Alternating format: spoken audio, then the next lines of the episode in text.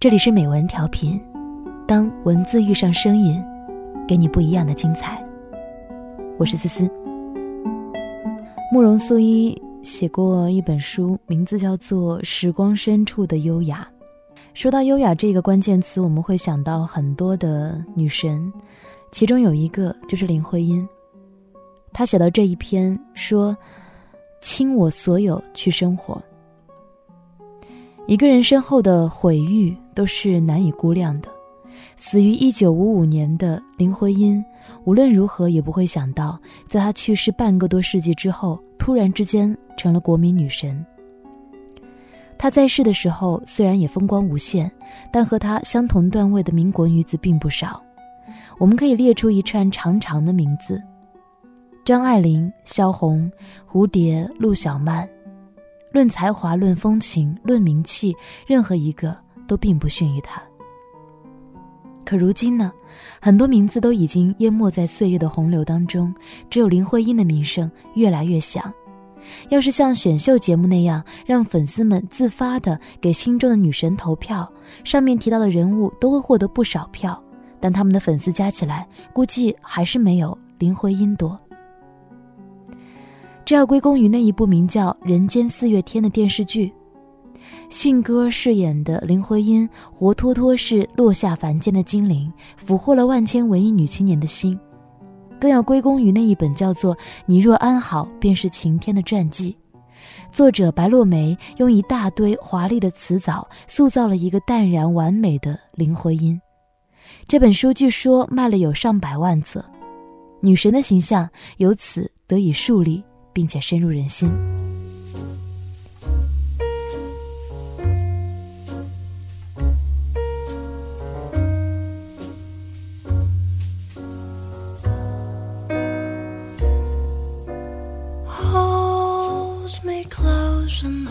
me first the magic spell you cast. This is lovey and rose. You kiss me, heaven sighs, and though I close my eyes, I see lovey and rose. When you press me to your heart. I am in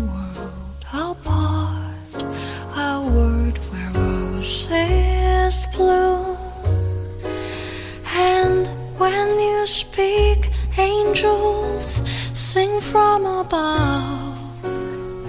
Everyday words seems to turn to love songs. Give your heart and soul to me will always be love and rose。微博时代， 各种有关于林徽因的语录铺天盖地。她不是教人们温柔要有，但是不妥协，就是碎碎念着说我们要在安静当中不慌不忙的坚强。听上去，要多仁波切就有多仁波切。如果说爆红只是一场闹剧，林徽因若泉下有知，顶多是苦笑着摇摇头而已。后面的事情反转，对于她来说简直就是晴天霹雳了。在被供上神坛若干年之后，她又一次成为代言人，只是这次她代言的不是女神，而是绿茶婊。其实，塑造出林徽因女神或者绿茶婊形象的，都是那几个广为人知的段子。据说，她曾经在异国寂寞的岁月里，给大洋彼岸的一群异性朋友群发情书，对象包括徐志摩和张新海等人。据说，他在梁思成向她示爱的时候，曾经说：“答案很长，我准备用一生的时间来回答，你准备要听了吗？”据说他一生都活在情爱的纠结之中，和梁思成在一起的时候放不下徐志摩，后来又爱上了金岳霖。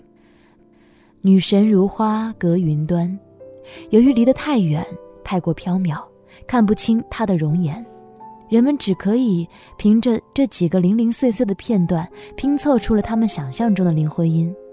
说好听点儿是柔弱多情，说难听点儿则是作、矫情。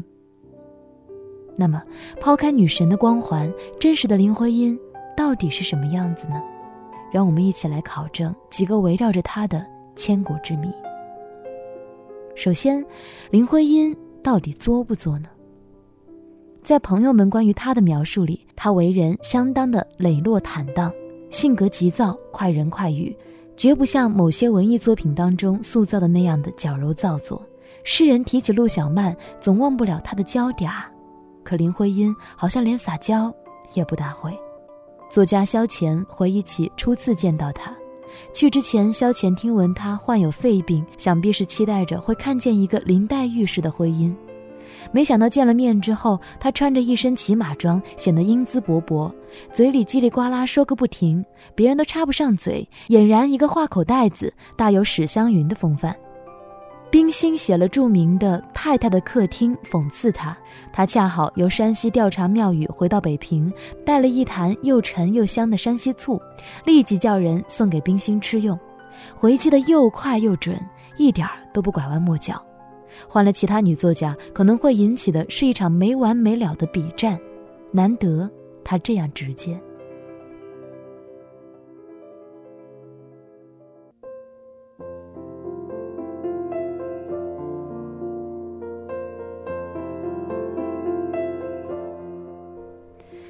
婚后，他和金岳霖日久生情，他也不遮掩，大大方方地对梁思成说自己苦恼极了，因为同时爱上了两个人，还问他该怎么办。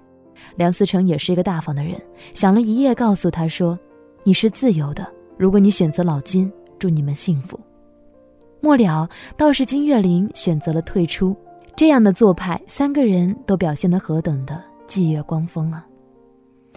如果你了解到他的这一面，就不会轻信网上盛传那一些所谓的林徽因语录了。他这么爽利的一个人，怎么会说出那么多矫情的话来呢？第二个问题就来了：林徽因到底是不是三个男人成全的女神？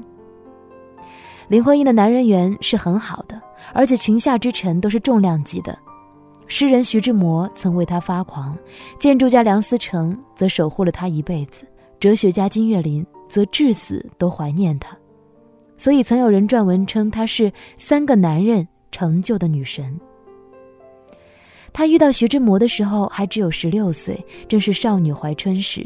遇到热情似火的徐志摩，难保不动一动心，但也仅仅只是动心而已。林徽因可不想担上破坏他人家庭的罪名，更何况徐志摩的热度实在太高，她生怕被这种热度灼伤。连婉拒的回信都是父亲林长民所代写的。尽管诗人从此在女神的生命当中退居到蓝颜的地位，但他堪称是林徽因在文艺路上的领路人，引领她进入一个诗意的世界。多年以后，林徽因的闺蜜费慰梅说：“多年后听徽因提起徐志摩，我注意到她对徐的回忆总是离不开那些文学大家的名字，如雪莱、济慈。”拜伦、维舒菲尔、伍尔夫。我猜想，徐志摩在对他的一片深情当中，可能已经不自觉地扮演了一个导师的角色，领他进入英国诗歌和英国戏剧的世界，新美感、新观念、新感觉，同时，也迷惑了他自己。徐志摩因事故去世后，他满怀深情地写下了《悼徐志摩》。他说。志摩的最动人的特点是他那不可信的纯净的天真，对他的理想的愚诚，对艺术欣赏的认真，体会情感的切实，全是难能可贵到极点。他站在雨中等红，他甘冒社会的大不韪争他的恋爱自由。梁思成去事发地点给他找来一截飞机上的残骸，他将那截飞机残骸悬于床头，至死都没有拿开。但他同时坦言，这几天思念他的很，但是如果他还活着，恐怕我待他仍然是不能改的。也许那就是我不够爱他的缘故。你看，做女神就是这么残酷，悲伤的时候仍然保持着清醒的反思。在他的后半生，他渐渐不写诗了，可是徐志摩对他的影响一直都在，那是一种诗意的信仰。让他的一生至少没有太过坠入凡尘的满足，如他所说：“志摩警醒了我，变成了一种激励，在我的生命当中。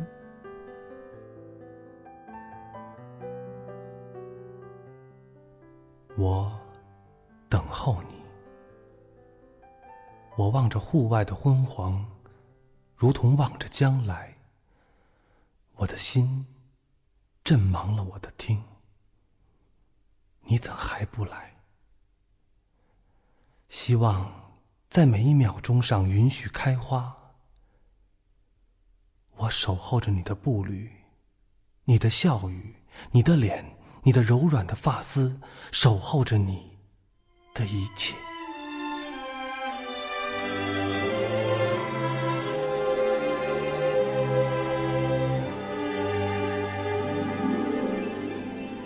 如果这个时候窗外有风，我就有了飞的理由。心中累积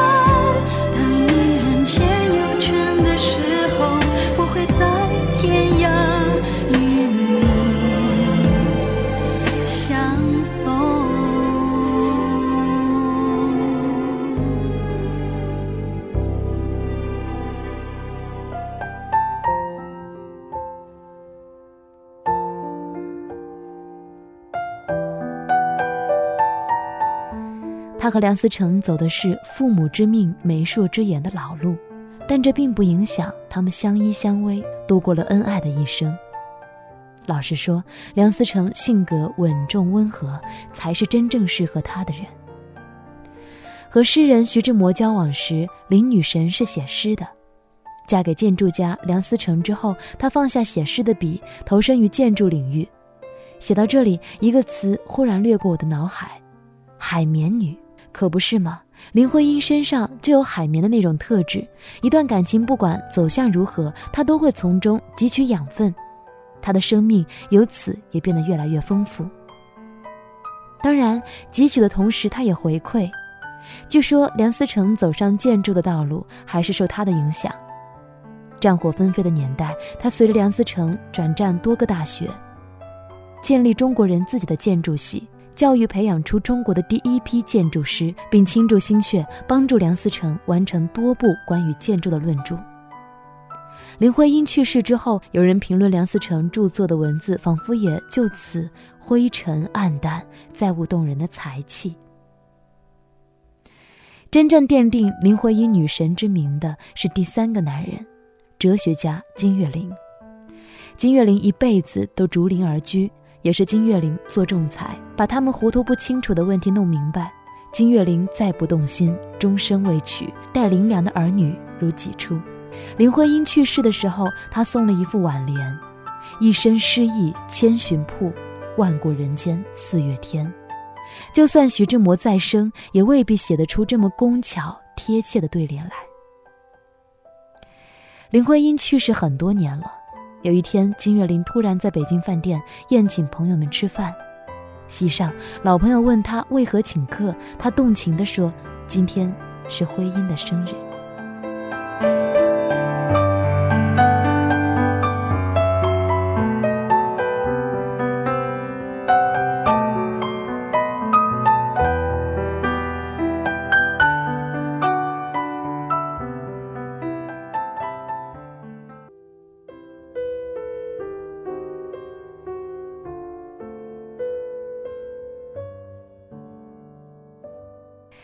女人，但凡有点姿色，能够让男人钟情，并不是一件难事，难的是钟情一辈子。柏拉图说，理性是灵魂最高的因素，而林徽因正是一个相当理性的人。她对感情的清醒和克制，让遇到她的每一个男人，往往都能够保持最初对她的倾慕。男女之间的关系，最怕把握不好度，过犹不及。毫无疑问，林徽因是一个分寸感很强的人，所以她才在两性关系上走出了一条恋人和朋友之外的道路来。回到开始的那一个问题上，那么林徽因到底是不是被三个男人成就的呢？我以为，与其说她是被他们成就的，还不如说她和他们之间互相成就。像林徽因这样有着清醒头脑和不凡资质的女子，就算碰不到徐志摩、梁思成，也会遇到张志摩、李思成。比较起来，倒是金岳霖这样的可遇而不可求，纯属奇迹。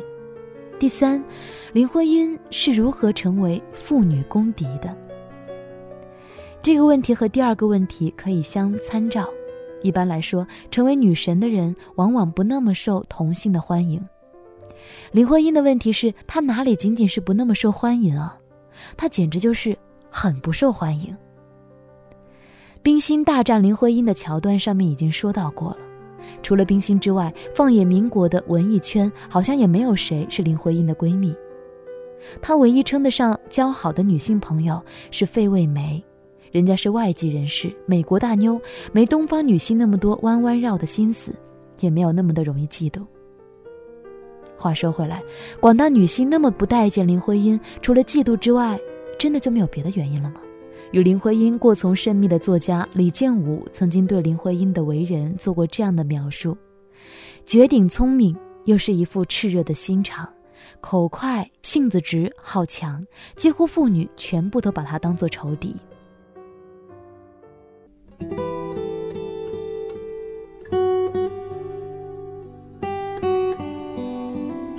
林徽因这个人确实是一个顶好强的一个人，想做什么都竭尽全力。从个人形象到事业理想，他要么不做，要做就是最好的。倾我所有去生活，说的就是他。有多少长得美而不懂得爱惜的人，白白的浪费了自己的美？林徽因可不这样，她相当的注意个人形象，出门前要花大力气好好的捯饬。以至于有好事者撰联称：“林小姐千装万扮使出来，梁公子一等再等终成配。”他搞文学那会儿，又是写诗，又是写散文，又是小说，恨不得开发出十项全能。写的如何姑且不说，这股子劲儿也够令人佩服了。他转行搞建筑之后，长途跋涉，风餐露宿，与梁思成共同走过了中国的十五个省、两百多个县，考察测绘了两百多处古建筑物。最重要的是，他在做这一切的时候，并没有觉得苦，而是乐在其中。即使坐在拥挤不堪的火车上，即使打扮得像一个农妇，他也不改其乐。林徽因的大半生都在颠沛流离当中度过，纵使如此，也没有妨碍他向上的追求。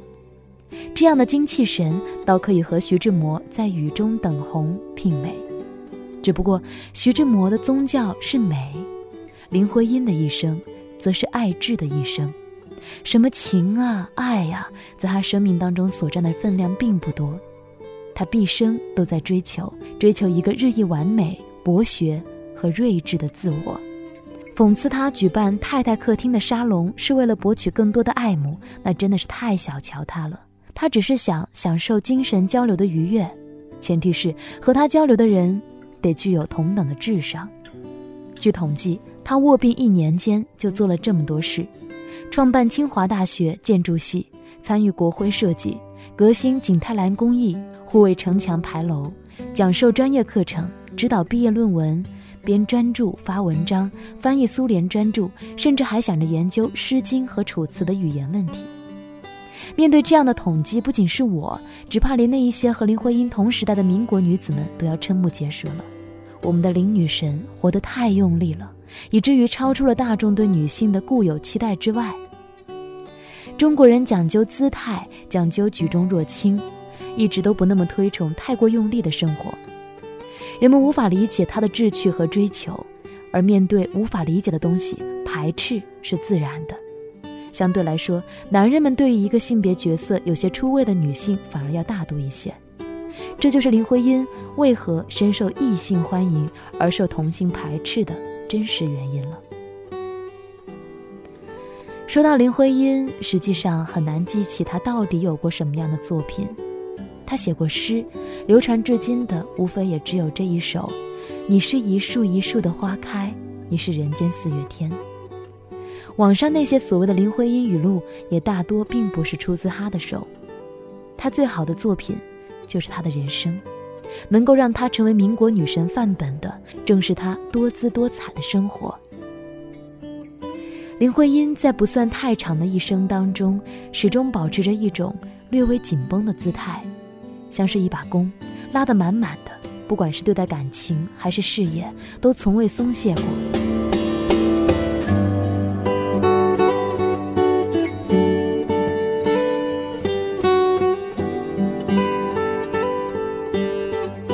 在你感叹这样的人生未免太累的时候，不妨想一想黄碧云的这句话：如果有一天我们淹没在人群中，庸碌一生，那是因为我们没有努力活得丰盛。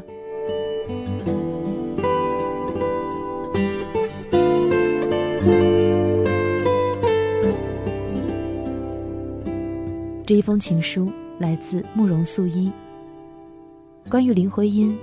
倾我所有去生活。这本书很有意思，名字叫做《时光深处的优雅》，讲述了林徽因、孟小冬、张爱玲、陆小曼、张充和、杨绛等二十四个魅力女子的传奇故事。她们活出了女孩们向往的所有生活可能，献给所有不被生活取悦却努力创造生活的美好女子。希望这本书能够给你力量。如此，便能够像她们一样，活得丰盛。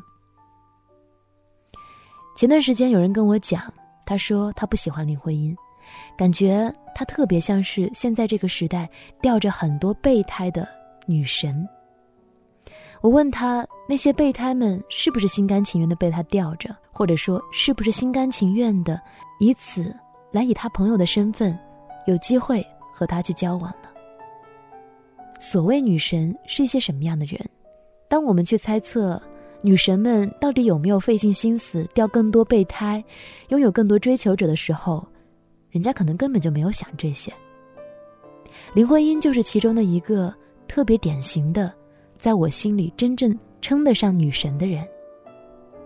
她大概不太有时间去想我要如何和其他的女人争夺别人的目光。而是倾其一生去把自己活得精致，用所有的力气让自己朝着更加丰富、更加睿智的生活在努力。感谢您的收听，我是思思。更多的情书，请你关注微信公众号“一封情书”。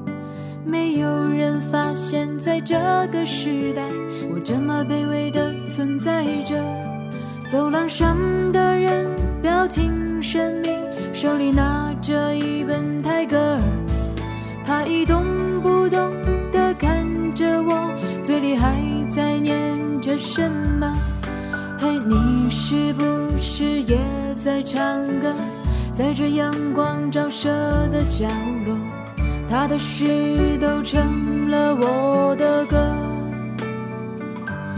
对我最爱在这里唱歌，对着天空抱一本泰戈尔，羽毛和诗都乱了飞了。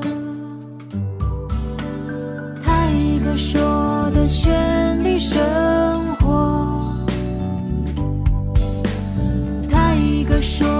绚丽生活，泰戈说的绚丽生活，泰戈说的绚丽生。